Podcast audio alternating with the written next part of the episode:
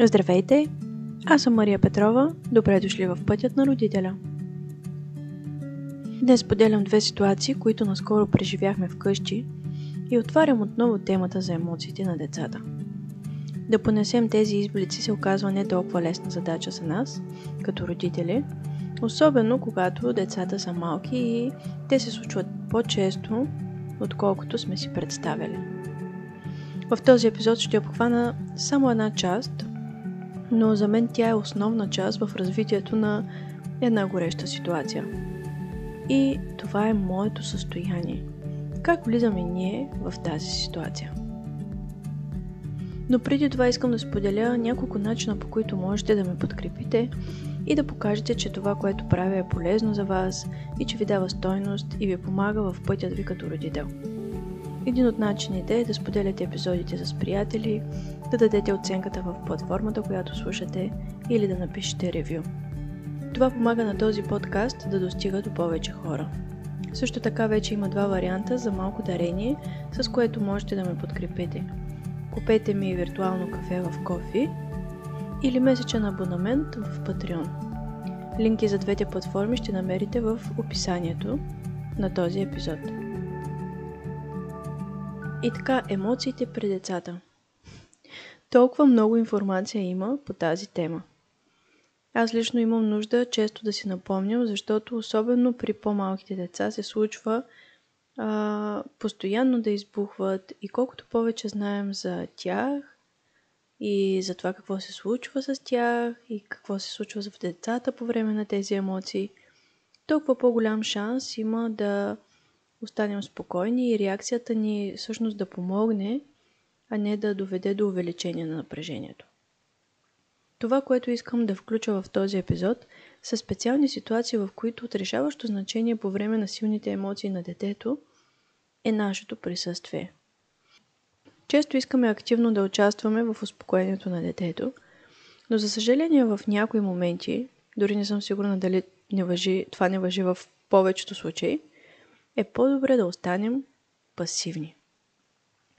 Реших да споделя тази тема, защото се случиха в къщи няколко ситуации, в които присъствието на родителя е напълно достатъчно и няма нужда нито от това да мислим за специални думи, които да кажем, нито по какъв начин да окоръжим детето, нито пък как да го успокоим. Едната ситуация е на дъщеря ми с татко й, в която аз бях наблюдател и докато всичко се случваше пред мен, просто бях удивена.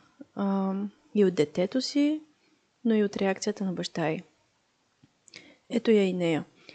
Един ден след градина, дъщеря ми си пуска музика от нейния плеер, в който има записани песни, които тя си е избрала. Тя познава много добре коя песен на кое място е и често се избира да слуша едни и същи. Този ден обаче избра да си пусне Зайченцето бяло, кое, която от много време не я беше пускала. А това е една от песните, на които тя често се разплаква. В момента, в който зайчето започва да плаче. И когато тя е пусна, сякаш усетих, че ще плаче. Ще има нужда от тази така да излезе. Понякога този плач се опитва да излиза с поведение, което изисква ясни граници. И когато аз успея да ги поставя, тя може да даде израз на своите сълзи. Но този път тя си пусна песен, най-вероятно за да се излекува, за да изкара на събраното напрежение. В този момент аз нямах енергия и възможност да бъда до нея, не се чувствах добре, но баща й беше наоколо. И така песничката си мина, тя си пееше и в момента, в който свърши, започна да плаче. Но защо зайчето плаче? Не искам да плаче. И не просто беше мрънкаше или беше някак си тъжна, просто се срина. Истински тъжна, с много сълзи, изразяваща тази емоция. Докато я гледах, просто ми идваше да я гушна и да й кажа Ох, Дара, ама то зайчето отиде при майка си, то намери пътя, не е тъжно вече. Но не го направих, а баща й просто стоя до нея и само казваше Ох, тъжно ти е за зайчето? Хм, да, и тя, да, не искам зайчето да плаче. И гушкаше татко си, лягаше на краката му, пак го пускаше и лягаше на земята и пак към него. И той просто присъстваше в това, което тя преживяваше. Просто беше там. Приемащ и подкрепящ и откликващ само на това, от което тя се нуждае. Дори да съм преживявала друг път такава ситуация, виждайки тях двамата, ми напълни сърцето и ме разчувства силно. Не знам колко време мина, но във един момент дъщеря ми просто започна да се успокоява и каза Тате, вече съм добре. Искаш ли да играем на нещо? И просто така. Всичко мина тя беше готова да продължи напред с вечерта.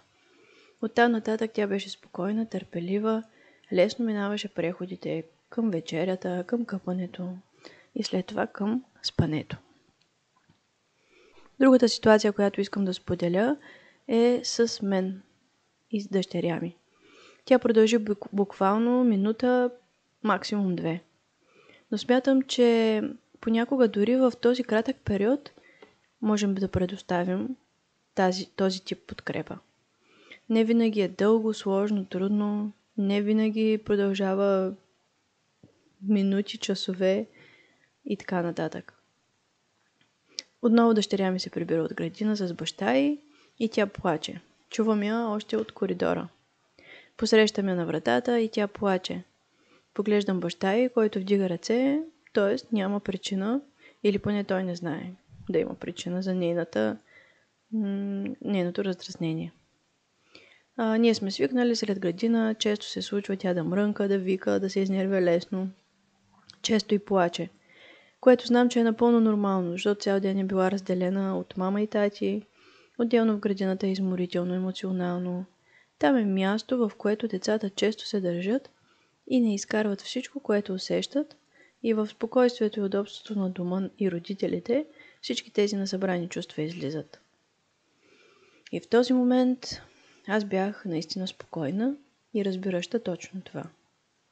През деня бях успяла да се погрижа добре за нуждите си, свърших това, което исках, сега нямах никакви оставащи задачи, които да мисля или някакво раздразнение в мен, което, на което уж не давам израз, но то си е в мен и се усеща. Просто бях там, с моето присъствие и приемане. И дара ме гушна и просто стоя в мен гушната. Бяхме в коридора, точно пред огледалото. Тя се гледаше в огледалото как плаче, гледаше и мен. И след минута, може би две, каза Мамо, какво има за ядене, докато си бършеше сълзите? И това беше. Не твърдя, че реакцията на възрастния мама, тате или този, който се грижи за детето сега е единствената подкрепа и единствената, единственото решение в подобна ситуация. Може би всяка е различна. Понякога отнема повече време, понякога Минаваме през тежък период, през който тези моменти не минават просто така, а се повтарят отново и отново по време на вечерта. Но това върху което искам да се фокусирам и смятам за изключително ключово е нашето вътрешно състояние. Не просто да разберем, че това, което детето прави е нормално, че не е насочено към нас, не го прави за да ни дразни, а също и в какво състояние ние влизаме в тази ситуация. Каква енергия носим? Защото децата я усещат. Понякога до тях не достигат думите, но те усещат нашето отношение, нашето състояние. И ако тогава носим в себе си приемане, разбиране, спокойствие, присъствие, чувстваме се комфортно в дискомфорта на нашето дете, това ще повлияе. Нямаме някоя от идеите в себе си. Примерно, сега ще направя това или ще кажа това, за да може детето ми да спре. Не искам да го спирам. Или пък не е за да успея аз да съм водещ този процес, да измисля на какво ще повлияе на детето ми и ще го успокои. А да следваме неговите нужди и да оставим нашите мисли и просто да сме до детето си. Напълно съм наясно, че звучи прекалено перфектно и някак невъзможно, като осъзната постъпка, като контролирани действия и чувства от наша страна. И знам, че не винаги може да се случва това. И няма как да бъдем по този начин във всеки един момент, във всяка трудност. Понякога е твърде сложно в живота ни, за да даваме този осъзнат и спокоен начин. Понякога имаме нужда да се погрижим за себе си и да се фокусираме върху, върху това какво мисля аз в този момент. Понякога просто сме в трудна ситуация, в която се изнерваме по-често. Има външни фактори, вътрешни фактори. И това е окей. Okay. Детето знае, че не сме идеални винаги, знае, че понякога и на нас ни е трудно. Аз съм имала немалко ситуации, в които казвам неща от типа на не може винаги да слушаме само теб. Понякога и аз имам нужда от спокойствие и тишина. Моля те да спреш. И е помагало. Дъщеря ми знае, че е прекрачила граница за мен. И дори да ни харесва, а, тя спира. Но аз знам, че моето състояние в момента, в който казвам нещо такова, не може да даде приемането и спокойствието и търпението, което, което може би а, има нужда сега. И когато знам на какво ниво съм, аз в конкретния случай мога да го изкажа за детето ми. Имам нужда от тишина. Моля те спри. Това е моята нужда. Сега. И си мисля, че колкото повече мислим, слушаме, припомняме си подобни моменти, толкова повече сила и търпение ще имаме в предизвикателните ситуации.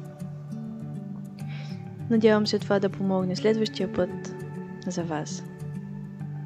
Ако този епизод ви е харесал, може да се абонирате за канала ми, така ще имате достъп до всички епизоди и няма да пропускате новите. Вече има записани десетки епизоди за едни от най-предизвикателните моменти в родителството. Споделете ми и вашите преживявания и мисли, които провокира във вас тази информация.